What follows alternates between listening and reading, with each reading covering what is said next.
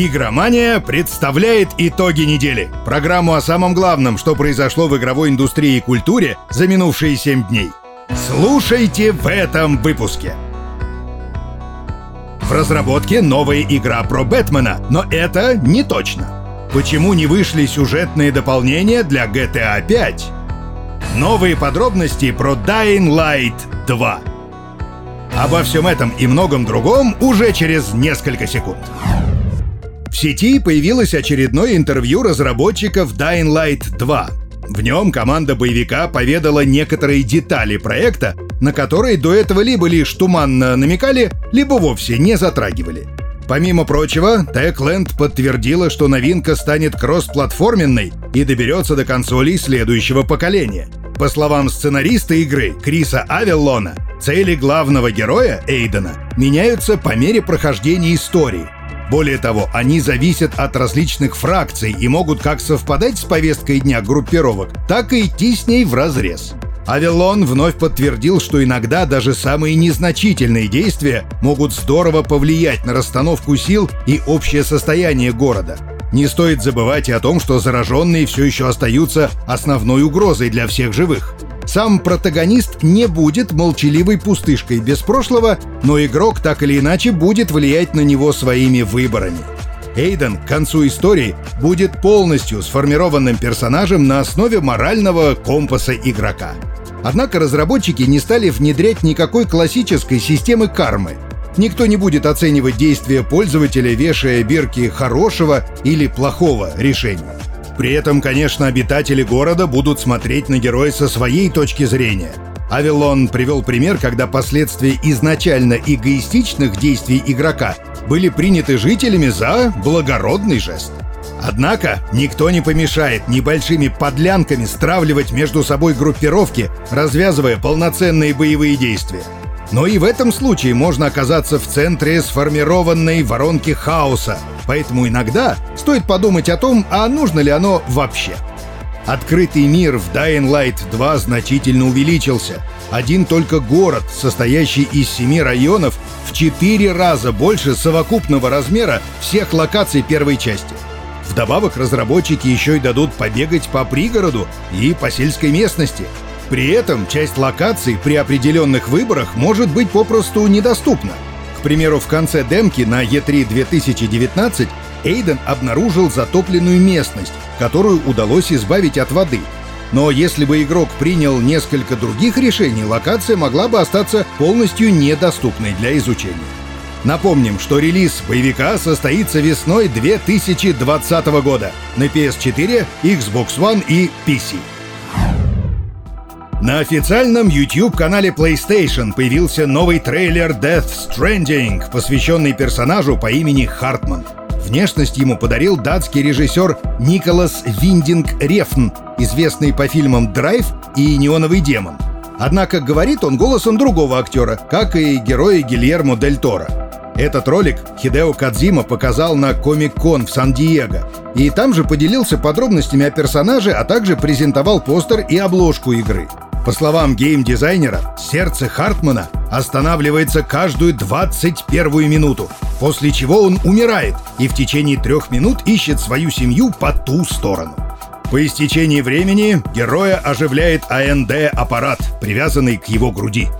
В ролике Хартман впервые встречается лицом к лицу с персонажем Нормана Ридуса, Сэмом, и показывает ему свою уникальную коллекцию музыки, телешоу и короткометражных фильмов, которые можно употребить за 20 минут и меньше. Death Stranding выйдет 8 ноября только на PlayStation 4. Асама Дориас, геймдизайнер студии Warner Bros. Games Montreal, сообщил в своем твиттере, что сейчас работает над проектом по комиксам DC.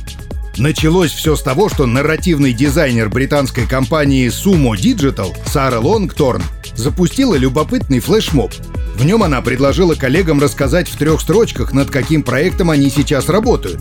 Предполагалось, что участники укажут жанр, тему и основной источник вдохновения – Дориас пропустил первый и третий пункт, зато во втором написал «франшиза DC». Разработчика тут же попросили поделиться подробностями, но все, что он смог ответить, что это игра по комиксам DC для консоли. До этого игроки уже обращали внимание на загадочный твит Кевина Конроя, который озвучивал Темного рыцаря в мультсериалах и серии «Бэтмен Аркхэм». Тот намекнул, что не отказался бы от новой части игровой франшизы. Так что будем надеяться, что загадочный проект монреальской студии не отменят, как уже было с игрой про отряд самоубийц. Слухи о том, что Rockstar Games планирует выпустить ряд сюжетных дополнений к боевику Grand Theft Auto 5, ходили еще в 2014 году. Тогда энтузиасты отыскали в игровом коде обозначение Trevor, Dead и GTA, а также тег SP Zombies.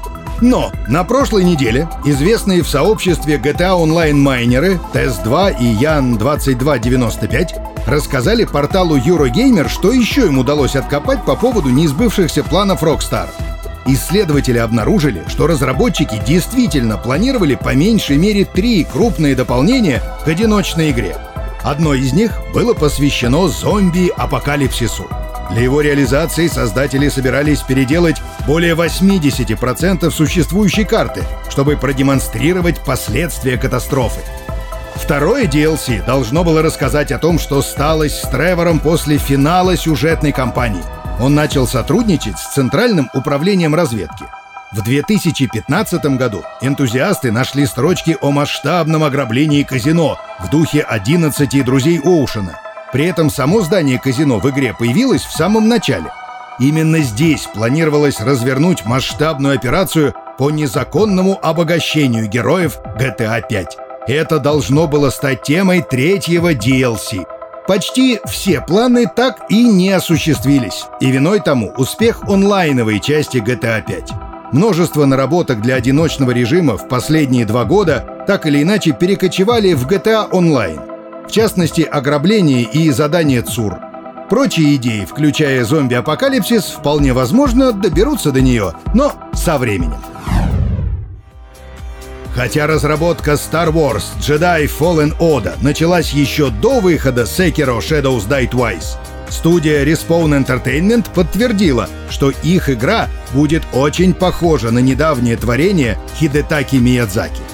Джейсон До Херас, главный дизайнер боев, находит это сравнение довольно воодушевляющим – я подумал, что это очень круто и немного утешает знать, что такой тип игры может обойтись без шкалы выносливости, сказал Де Хэрос. Вы можете атаковать и перекатываться, ничем за это не расплачиваясь, и искусственный интеллект сообщит вам, если вы все делаете правильно. Секеро подтвердила, что не нужно ограничивать игрока во всем, что он делает. Лучше дать ему свободу действий, а там уж пусть ИИ вмажет ему по лицу. Это позитивный момент для нас, знать, что есть игра, похожая на нашу. Очень похожая. Конец цитаты. Впрочем, на самом деле ничего удивительного в таком сходстве нет. Режиссер игры Стик Асмусен не отрицает, что черпал вдохновение в более ранних проектах From Software.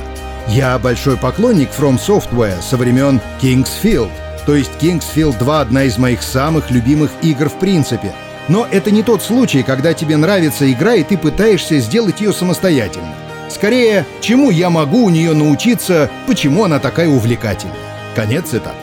Напомним, что Star Wars Jedi Fallen Order выйдет 15 ноября на PC, Xbox One и PS4. А теперь быстро новости. Первые три части Doom вышли на всех актуальных консолях. Правда, для того, чтобы в них поиграть, потребуется учетная запись Bethesda.net. Дополнение Scale Breaker появится в The Elder Scrolls Online 12 августа. Control от Remedy ушел на золото. Сюжетное дополнение для Rage 2 под названием Rise of the Ghosts выйдет в сентябре. Нуарное приключение Black Set Under the Skin отложили до 5 ноября. Вот и все за эту неделю. Играйте только в лучшее.